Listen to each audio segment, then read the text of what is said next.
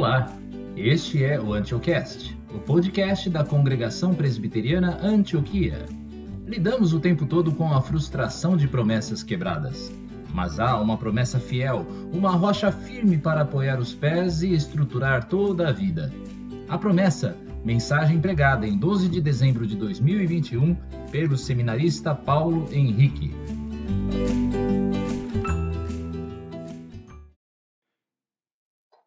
Peço que abram comigo no Antigo Testamento, no livro de Gênesis, capítulo 3. Hoje nós faremos a leitura de apenas um versículo, o versículo de número 15. Gênesis 3, versículo 15.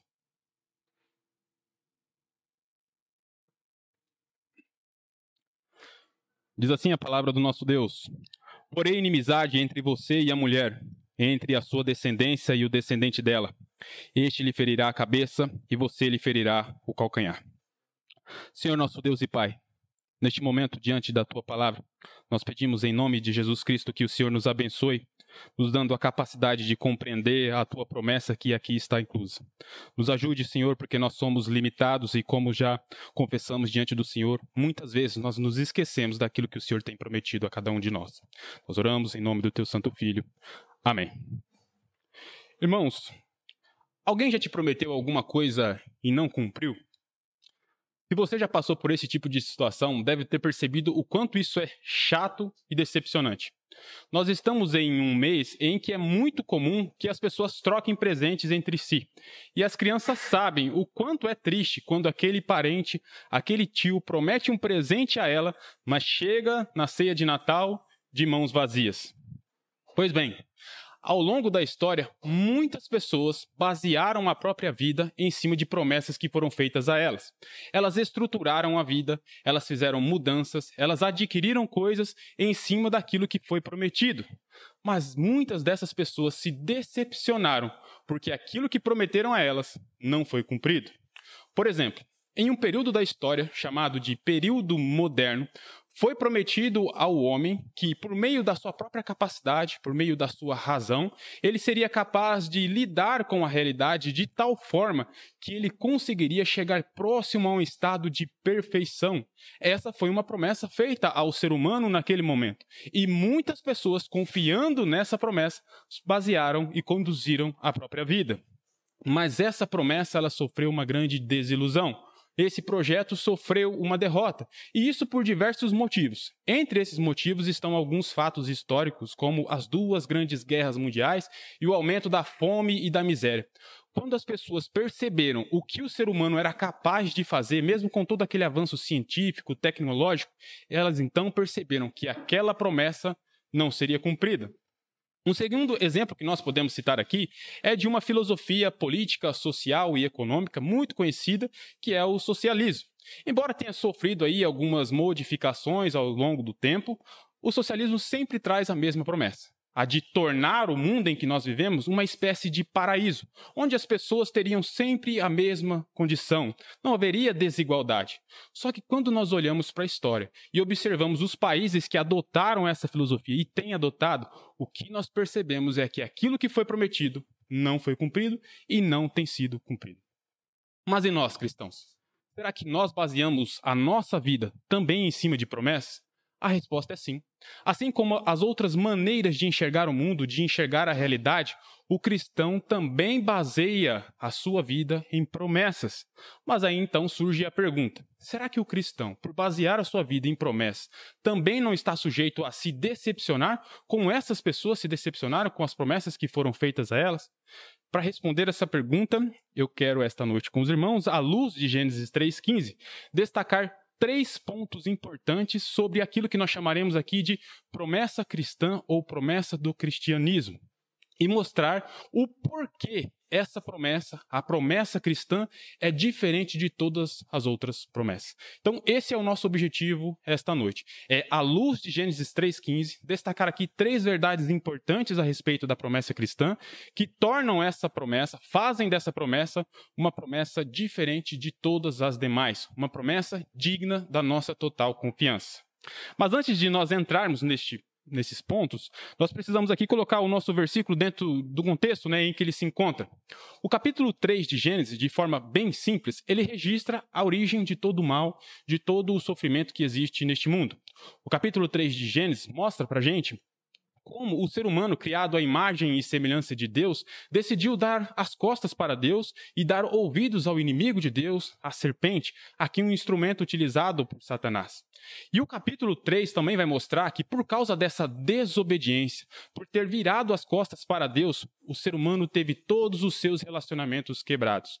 O relacionamento com o próprio Deus, o próprio Criador. Isso pode ser visto, por exemplo, quando nós vemos Adão e Eva tentando se esconder de Deus, uma clara demonstração de que aquele relacionamento já não era o mesmo. O capítulo 3 também mostra que o ser humano teve o seu relacionamento com o próximo quebrado. Nós já conseguimos perceber algumas desavenças entre homem e mulher. E o capítulo 3 também vai mostrar que o relacionamento do homem com a criação também foi afetado, também foi quebrado por causa de sua desobediência. Mas o capítulo de número 3 também mostra, de forma belíssima, que esse Deus que foi rejeitado pelos nossos primeiros pais, ele vem ao encontro do ser humano. E após fazer algumas perguntas a Adão e Eva, Deus então vai proferir palavras às três partes envolvidas nesse acontecimento: a serpente, a mulher e o homem. O nosso foco de hoje está nas palavras de Deus dirigidas à serpente. Essas palavras se encontram aí nos versículos 14 e 15, de forma mais específica para a gente hoje, o versículo de número 15. E quando nós lemos esse versículo de número 15, o que salta aos nossos olhos são palavras de maldição, palavras de condenação. Vejam aí que não há nenhuma esperança sendo dada à serpente, não há nenhuma expectativa de que a condição da serpente iria mudar. Mas essas mesmas palavras que saltam aos nossos olhos como maldição, elas também contêm, ainda que de forma não tão clara, uma promessa. Uma promessa não feita à serpente, mas uma promessa dirigida a Adão e Eva. E aqui é interessante destacar o que Lutero escreveu a respeito desse versículo. Ele diz assim: ainda que as palavras tenham sido ditas ao diabo, elas tinham como alvo maior Adão e Eva. Ou seja, Deus está falando a serpente, mas aquelas palavras tinham como alvo principal os nossos primeiros pais. E eles, ao escutarem o que Deus estava dizendo ali, estavam recebendo a promessa, ainda que de forma não tão clara, de que Deus, o Deus que eles haviam rejeitado, mudaria a condição do ser humano. Lembrem-se, o ser humano escolheu se posicionar ao lado da serpente. O que Deus está prometendo aqui é mudar essa condição, é trazer o homem de volta. Essa é a promessa de Gênesis 3,15. E é justamente sobre essa promessa que o cristianismo está sustentado. Portanto, agora sim, olhando para essa promessa de Gênesis 3,15, nós vamos destacar três verdades importantes sobre ela que fazem dessa promessa uma promessa totalmente diferente das demais, uma promessa digna de toda a nossa confiança. Vejamos então a primeira razão para isso.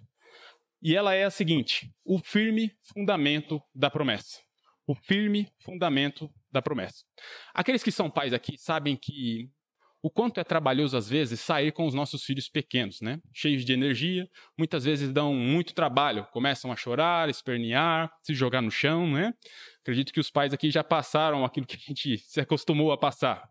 E é comum que nesses momentos é, nós façamos algumas promessas. Essas promessas podem ser do tipo: se você não se comportar, quando chegar em casa, a gente vai acertar as contas. Ou essa promessa pode ser do tipo: olha, se você se comportar, o pai promete que depois vai te levar para chupar um sorvete. Mas independente do tipo de promessa que a gente faça, é comum que muitas vezes, quando nós chegamos em casa, nós nos esqueçamos de cumprir aquilo que nós prometemos, por alguns motivos. Só, e aí, certamente, nós teremos outros problemas, né? Só que essas falhas em cumprir promessas não são é, restringidas apenas ao relacionamento de pais e filhos. Essas falhas elas acontecem também em outros relacionamentos e acredito que os irmãos aqui poderiam citar muitos outros exemplos a respeito de promessas que foram feitas, mas não foram cumpridas. E todas essas decepções em torno de não se cumprir o que foi prometido, elas possuem aí alguns motivos. E todos os motivos podem ser resumidos em uma palavra: limitações. Limitações daquele que prometeu. Por quê?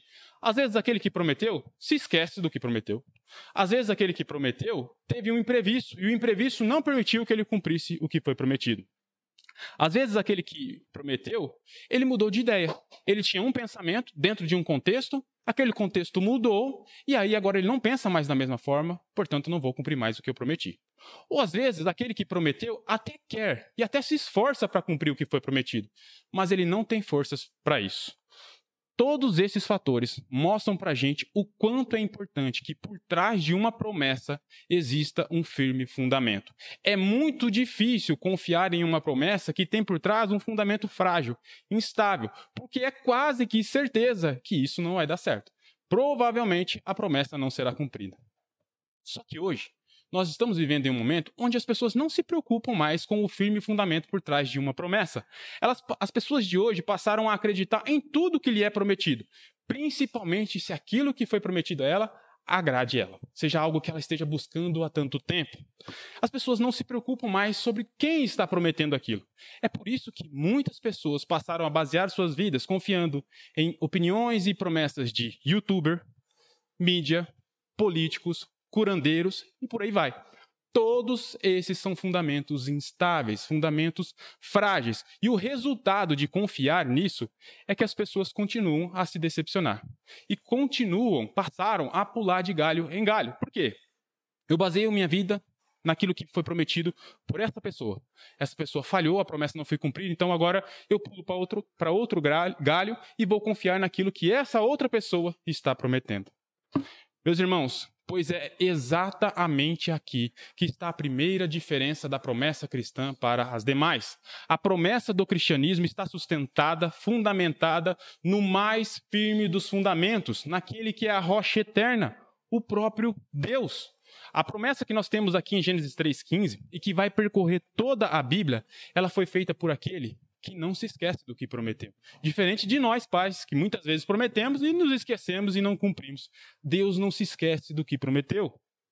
A promessa de Gênesis 3,15 foi feita por aquele que não pode ser surpreendido por imprevistos. Nós muitas vezes somos pegos de surpresa por determinadas situações que nós não esperávamos e assim isso prejudica o cumprimento da promessa. Mas isso não acontece com Deus. Deus não pode ser preso de surpresa. A promessa de Gênesis 3,15 foi feita por aquele que tem todo o poder nas mãos. Talvez você já tenha tentado, é, o prometido algo, tentado cumprir esse algo, mas faltou forças a você. Isso não acontece com Deus. Não acontece com o firme fundamento que está por trás da promessa de Gênesis 3,15. Deus, meus irmãos, não está fazendo essa promessa como um plano B. Deus não foi surpreendido com a queda. Ele não entra em cena aqui e senta e pede explicações do tipo: olha, tem como vocês me, me falarem o que aconteceu? Porque eu não esperava por isso. Deus não profere essas palavras pedindo opiniões as partes envolvidas. Deus não pergunta, e aí, o que vocês acham do que eu estou dizendo? Vocês têm algo a acrescentar? Vocês é, concordam com o que eu estou dizendo? Vocês podem me ajudar com algo? Não é dessa forma que Deus aparece em cena. Deus aparece em cena como o Deus soberano que Ele é, e Ele administra toda essa situação de forma soberana. Isso é muito importante para nós, irmãos, porque nós precisamos lembrar que não caminhamos às cegas. A promessa em que baseamos a nossa vida não foi, feia, não foi feita, não foi criada em laboratório, não foi criada em uma universidade, não foi criada pela mídia ou por governo humano. Diferente de outras promessas que foram feitas por homens que podem mentir e que podem falhar, a promessa do cristianismo ela está sustentada naquele que não é homem para mentir e nem filho do homem para se arrepender. Portanto, este é o primeiro ponto, a primeira verdade que faz da promessa cristã diferente de todas as demais. Essa promessa está sustentada no mais firme dos fundamentos. Vejamos agora então o segundo motivo que torna essa promessa totalmente confiável. E esse segundo motivo é o cenário em que a promessa vai se desenvolver. Esse cenário ele está determinado. Você já deve ter percebido que muitas vezes a mudança de cenário ela prejudica uma promessa de ser cumprida.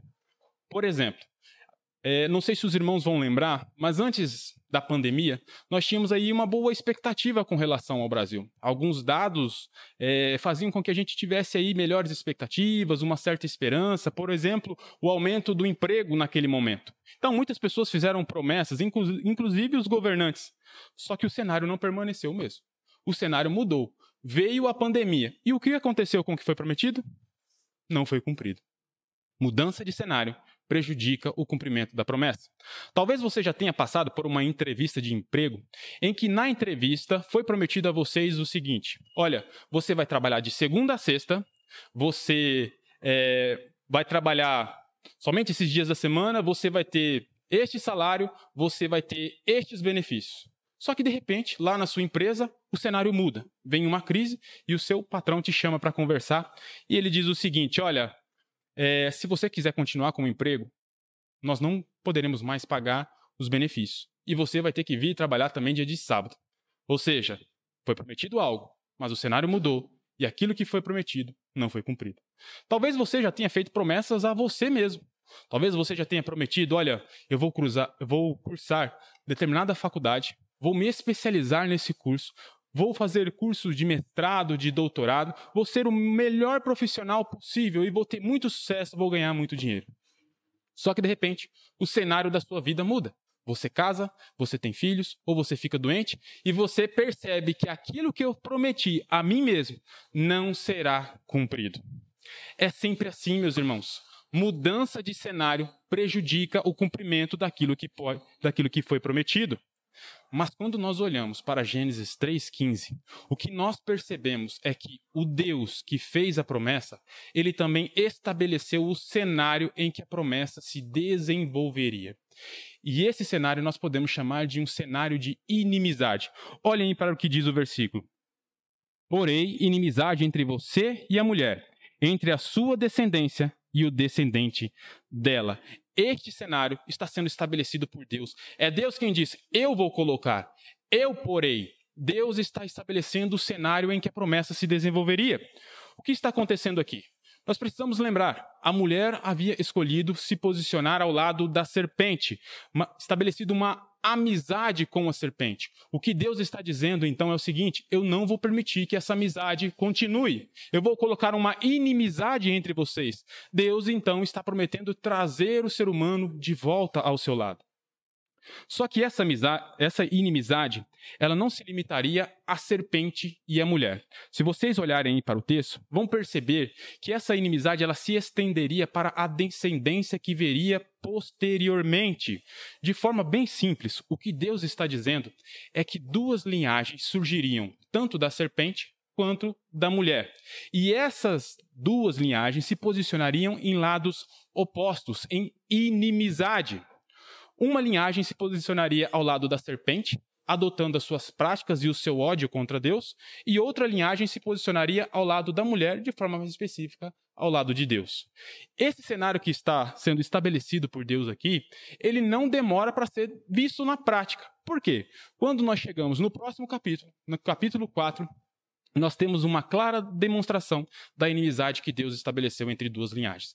No capítulo 4 de Gênesis, nós temos o primeiro homicídio da história, um homicídio cometido dentro de uma casa, dentro de uma família, entre dois irmãos, Caim e Abel. Uma história bem conhecida que acredito que todos os irmãos aqui é, conhecem, já ouviram algo a respeito.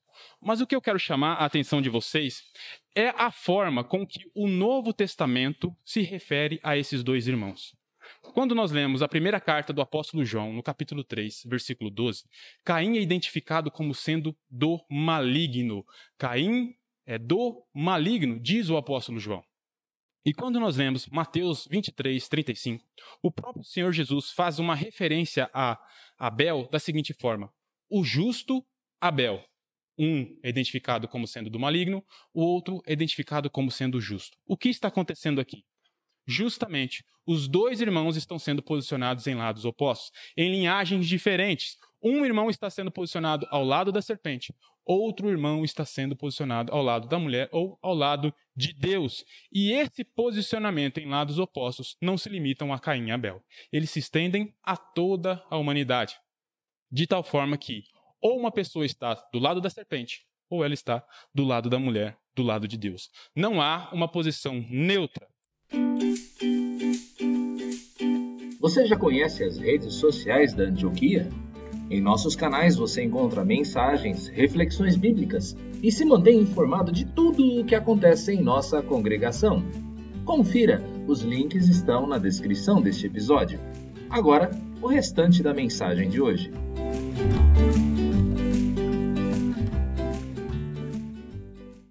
Deus fez a promessa de mudar a condição do ser humano. Deus estabelece agora, nós estamos vendo isso, Deus estabelece o cenário em que essa promessa vai se desenvolver. Quais lições nós aprendemos aqui? Em primeiro lugar, irmãos, perceba que não somos nós o agente da mudança da nossa condição. Lembrem-se, todo ser humano nasce neste mundo posicionado do lado da serpente. Mas quem muda essa condição? Não somos nós. Não somos nós o agente dessa mudança da nossa condição. É o próprio Deus esse agente. É Deus quem estabelece a inimizade e é Deus quem desfaz essa inimizade. É Deus quem traz o ser humano de volta para si. Em segundo lugar, nós precisamos ter cuidado com aqueles que prometem ou desejam justamente mudar o cenário que Deus estabeleceu. São aquelas pessoas que desejam que a igreja dê as mãos ao mundo. Não no sentido de convivência, porque, como diz o apóstolo Paulo, não tem como nós evitarmos essa convivência. Afinal de contas, nós estamos no mesmo mundo, então nós convivemos com ímpios. Mas muitas pessoas andam ensinando por aí que a linhagem da mulher deve dar as mãos à linhagem da serpente. Nós precisamos ter cuidado com aqueles que estão prometendo mudar o cenário que foi estabelecido por Deus. Devemos lembrar aqui do alerta de Tiago na sua carta, capítulo 4, versículo 4, onde ele diz aquele que quer ser amigo do mundo torna-se inimigo de Deus. Não há uma posição neutra. Se a pessoa, se a igreja quer dar as mãos à linhagem da serpente, ela se torna então inimiga de Deus. Mas em terceiro lugar, saber que o cenário está estabelecido nos ajuda a ter ainda mais confiança com relação àquilo que Deus prometeu lá no final. Afinal de contas, como nós vimos aqui, mudança de cenário pode afetar o cumprimento de uma promessa. E todas as promessas humanas estão sujeitas a isso. Eu prometo algo, mas o cenário pode mudar e eu não vou conseguir cumprir o que eu prometi. Mas com Gênesis 3,15 isso não acontece. Por quê? É o mesmo cenário desde o começo. Irmãos, quando nós olhamos e, e, temos notícias de cristãos sendo perseguidos, seja fisicamente ou sendo cancelado em redes sociais e coisas do tipo, por causa de sua fé, por causa do seu posicionamento, por causa daquilo que ele crê, o que nós estamos vendo é justamente uma demonstração dessa inimizade que foi estabelecida em Gênesis 3,15. Então, quando nós olhamos o cenário dessa promessa, nós percebemos: opa, desde o começo é o mesmo cenário. Isso me dá ainda mais confiança para o fim, para aquilo que Deus prometeu lá no fim, para o pleno cumprimento da promessa. E é justamente esse o terceiro ponto, a terceira verdade a respeito da promessa cristã que a diferencia das demais. A promessa, ela irá se cumprir vitoriosamente e uma vitória plena. Para falarmos a respeito desse último ponto, algumas considerações relacionadas ao texto hebraico e à nossa tradução, elas precisam ser feitas. Se você é um leitor atento, eu peço que você olhe aí para o versículo. Deve ter percebido que quando o versículo ele faz uma referência à serpente e à linhagem da serpente, ele utiliza o termo com um aspecto coletivo. Ele fala de descendência. Então vejam, há um aspecto coletivo aqui. É mais de uma pessoa. Mas quando o mesmo versículo vai fazer uma referência à mulher e à sua descendência, o termo não aparece, pelo menos aos nossos olhos aí, em um aspecto coletivo. Ele aparece no singular. Vejam aí, é a inimizade entre a sua descendência, aspecto coletivo, e o seu descendente, ou descendente dela, um termo no singular. Só que acontece que no texto hebraico, a mesma palavra é utilizada tanto para referência à mulher e à sua descendência, quanto com referência à serpente e à sua descendência. Então, por que é traduzido de forma diferente? Porque um traz esse aspecto coletivo e o outro, pelo menos ali superficialmente, não traz esse aspecto coletivo. Nós não vamos entrar aqui em detalhes, não vamos nos aprofundar. Mas é, quero que os irmãos saibam que a, a opinião da maioria dos comentaristas é de que os nossos tradutores, ao traduzirem esse versículo, eles já levaram em consideração o desenvolvimento da promessa. Ou seja, eles já olharam para o desenrolar do que foi prometido em Gênesis 3,15, e através disso, olhando lá para o fim, eles então traduzem o versículo. É como se eles já estivessem antecipando algo que ficaria mais claro conforme a promessa vai se desenvolvendo. Mas o nosso objetivo hoje aqui não é tratar essa promessa dentro do seu desenvolvimento progressivo, mas é tratar essa promessa a partir de Gênesis 3,15, o primeiro momento em que a promessa é feita. Eu quero que os irmãos saiam daqui entendendo que desde o primeiro momento em que a promessa do cristianismo foi feita, ela tem se demonstrado digna da nossa total confiança. Por isso, ainda que não tenhamos todos os detalhes a respeito de como Adão e Eva receberam essa promessa, eu quero que vocês tentem se colocar na pele dos nossos primeiros pais. E entendam o seguinte: eles não tiveram todos os detalhes a respeito do que Deus estava prometendo. Eles não tinham todas as informações, mas eles receberam informações importantes que foram suficientes, eram suficientes para eles crerem e serem salvos. E é lógico que há aí algumas discussões com relação à salvação de Adão e Eva, mas esse não é o nosso objetivo aqui. Mas eu quero que vocês atentem para o seguinte: eles receberam todas as informações necessárias para confiarem naquilo que Deus estava prometendo. Quais foram essas informações? Bom, a primeira delas é que essa vitória final que Deus está prometendo, ela viria por meio da raça humana. Inclusive, esse é o entendimento de alguns estudiosos sobre o versículo 1 do capítulo 4. Quero que vocês virem a página aí e acompanhem a leitura desse versículo. Gênesis capítulo 4, versículo 1. Diz assim: Adão teve relações com Eva, a sua mulher. Ela ficou grávida e deu à luz Caim. Então ela disse: Adquiri um varão com auxílio do Senhor. Percebam aí, irmãos, que Eva entende que aquele varão que nasceu, aquele menino que nasceu, ele veio da parte do Senhor. E o texto é, hebraico ele deixa isso ainda mais enfático, mais específico ainda, porque essa expressãozinha com o auxílio não aparece. O texto seria traduzido literalmente assim: adquirir um varão, o Senhor intensifica ainda mais a ideia de que Eva, muito provavelmente, ao ter aquele menino nos braços, deve ter pensado: talvez esse seja o responsável por nos trazer a vitória. Talvez esse seja o responsável pelo golpe final e trazer a vitória para nós. Em segundo lugar, eles receberam a informação de que, embora uma inimizade acompanhasse as duas descendências, vejam, a inimizade não seria apenas entre a mulher e a serpente, mas se estenderia às duas linhagens, como nós falamos aqui. Mas, embora esta inimidade incluísse as duas descendências, a vitória final ela viria por meio de um confronto entre o que nós podemos chamar de representantes. Olhem aí para o versículo. Percebam que quem será ferido? A serpente. É lógico que esse golpe ele vai se estender à linhagem da serpente. Mas aqui o texto está sendo claro: quem vai receber esse golpe é a serpente. É como se a serpente estivesse aqui ocupando uma posição de representante dessa linhagem. Mas há aí outro representante. Observem que há uma identificação aí, como nós falamos, do termo no singular, e após o termo aparecer no singular, nós temos também aí um pronome aparecendo, né? Este ou ele. Então vejam, o que está sendo demonstrado aqui? Olha, a inimizade, ela abrange as duas descendências, as duas linhagens. Mas esse confronto final, ele será travado por meio de dois representantes. Um representando um lado, outro representando o outro lado. Essa é a segunda informação que eles tinham. Primeira, a vitória vai vir por meio da raça humana. Segundo, haverá um confronto final e esta vitória virá por meio de um representante da raça humana. Terceiro lugar, eles receberam a informação de que, embora nesse confronto ambos os lados saíssem feridos, a intensidade do ferimento não seria a mesma. Olhem aí, a serpente seria ferida na cabeça. O descendente seria ferido no calcanhar. Uma ferida no calcanhar não é uma ferida mortal. Esse é o objetivo. Agora, quando o versículo identifica a ferida na serpente sendo na cabeça, isso aponta para uma derrota absoluta, uma derrota completa da serpente.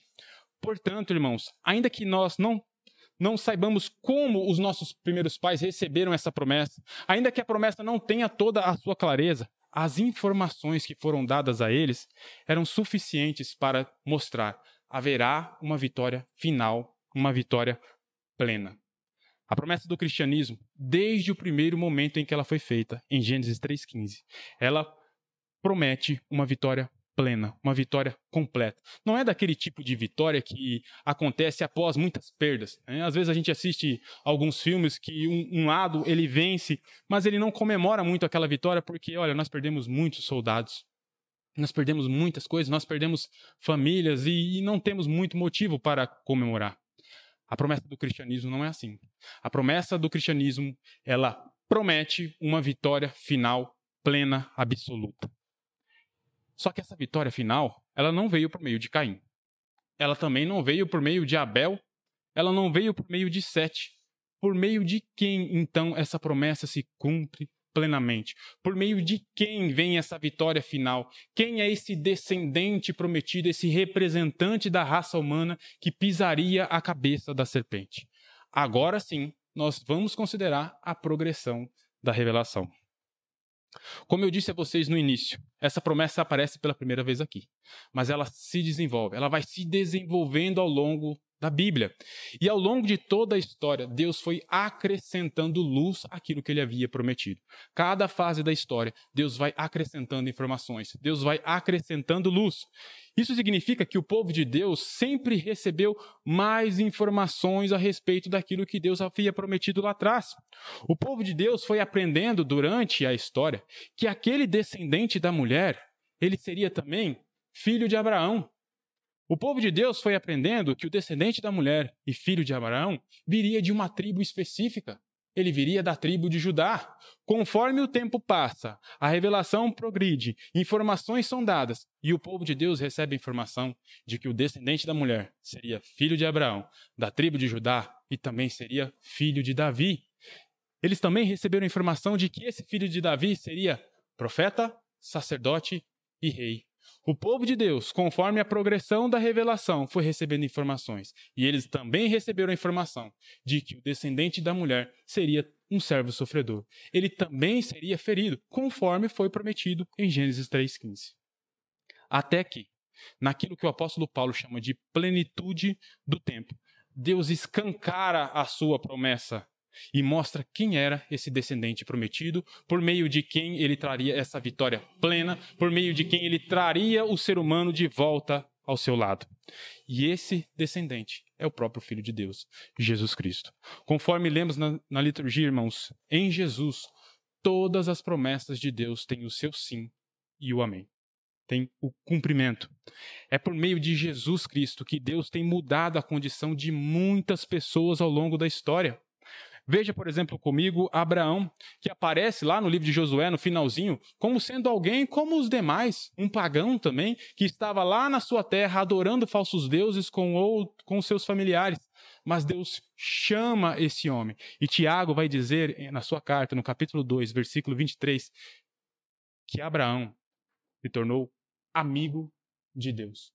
Olha a inimizade sendo desfeita. Abraão estava na onde? Do lado da serpente. O que Deus fez com Abraão? Deus mudou essa condição. Abraão passa a ser chamado agora amigo de Deus. É na cruz de Cristo, irmãos, que a inimizade ela foi desfeita. Naquela cruz maldita, o descendente da mulher foi ferido no calcanhar. E aquilo que parecia uma derrota, aquilo que foi motivo de zombaria para todos que estavam ali na cena, foi, na verdade, a grande vitória sobre a serpente e sobre todo o mal que existe neste mundo. Mas para que essa cruz existisse, e a vitória fosse conquistada, houve uma primeira etapa. O Filho de Deus, ele se identificou com a raça humana. Então nós olhamos, nos acostumamos, como foi falado aqui na semana passada, muitas vezes a olhar diretamente para a cruz e ignoramos aquilo que aconteceu antes e que levou Jesus até a cruz. E a primeira etapa foi justamente a identificação do Filho de Deus com a raça humana. Sabe por quê? Porque a promessa era o golpe final, a vitória final virá por meio da raça humana, um descendente da raça humana. Se você gosta de assistir séries, sabe que o último episódio normalmente é aquele em que tem mais acontecimentos. Os acontecimentos vão acontecendo ali sem parar até que a gente chegue no fim da série, no fim da história. Pois o Natal, ele foi o primeiro acontecimento do último episódio da história.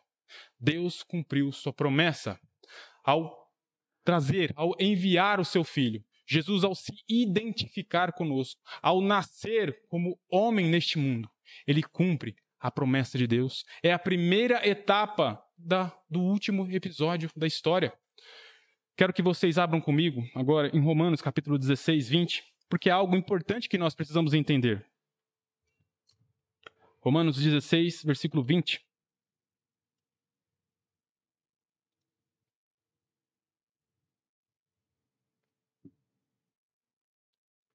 Paulo diz assim: E o Deus da paz, em breve, esmagará Satanás debaixo dos pés de vocês. A graça de nosso Senhor Jesus esteja com vocês. Observem que Paulo está claramente fazendo uma referência à promessa de Gênesis 3,15. Com esse versículo, irmãos, nós aprendemos algo muito importante que nós precisamos considerar. Embora a vitória do descendente da mulher, o nosso Senhor Jesus, seja uma vitória garantida, ela ainda não é plena. Nós esperamos o cumprimento final, o cumprimento pleno, a vitória plena que foi prometida lá em Gênesis 3:15. Então vejam, o Natal, ele aponta para a primeira etapa do último episódio da história. Só que nós ainda esperamos a vitória final. Nós ainda esperamos o cumprimento pleno dessa vitória que já está garantida. E percebam que Paulo vai dizer que nós participamos dessa promessa. O golpe que será dado sobre a cabeça da serpente, nós participamos dessa vitória. Não participamos por causa das nossas pisaduras de justiça, mas por causa daquele que nos representa. É por estarmos unidos a Ele que a Bíblia vai dizer que nós somos mais do que vencedores. A promessa que Deus fez lá no final é de uma vitória lá no início, é uma de uma vitória plena. E nós, por estarmos unidos a Cristo, participamos dessa vitória. Para encerrar, eu quero repetir aqui a pergunta feita no início. Alguém já te prometeu algo e não cumpriu? Você já se decepcionou por não ter uma promessa cumprida? Pois saiba que a promessa do cristianismo, ela não pode falhar. E ela não decepciona os que nela creem. Isso porque ela tem um firme fundamento ela tem um cenário determinado e ela tem um cumprimento vitorioso, pleno, absoluto e que já foi garantido. O mês de dezembro, irmãos, não é um mês mais importante ou diferente dos outros meses. E muitas vezes surgem discussões teológicas né, em torno do Natal, e essa data é pagã e coisas do tipo. Mas eu acho que nós tínhamos que tirar um pouco o foco dessas coisas e aproveitar a oportunidade que nós temos neste mês. Em um mundo onde as pessoas continuam a se decepcionar com promessas que são feitas a ele, nós temos aquela promessa que é garantida aquela promessa que não pode falhar. E esse é o nosso dever. Em um mundo onde as pessoas estão se decepcionando, nós temos que dizer a elas: ei, existe uma promessa que Deus fez. E essa promessa não decepciona aqueles que nela creem. Amém? Que Deus nos abençoe. Obrigado por ouvir esta mensagem. Se você foi abençoado pelo que ouviu, compartilhe este episódio com os seus amigos. Assim, outras famílias poderão se beneficiar destes ensinos da Palavra de Deus. Venha também nos visitar. Estamos no bairro de Santana, na rua Marechal Hermes da Fonseca 583, em São Paulo, capital. Nossas celebrações acontecem todos os domingos às 17h45. Antioquia, família de Cristo para abençoar a sua família.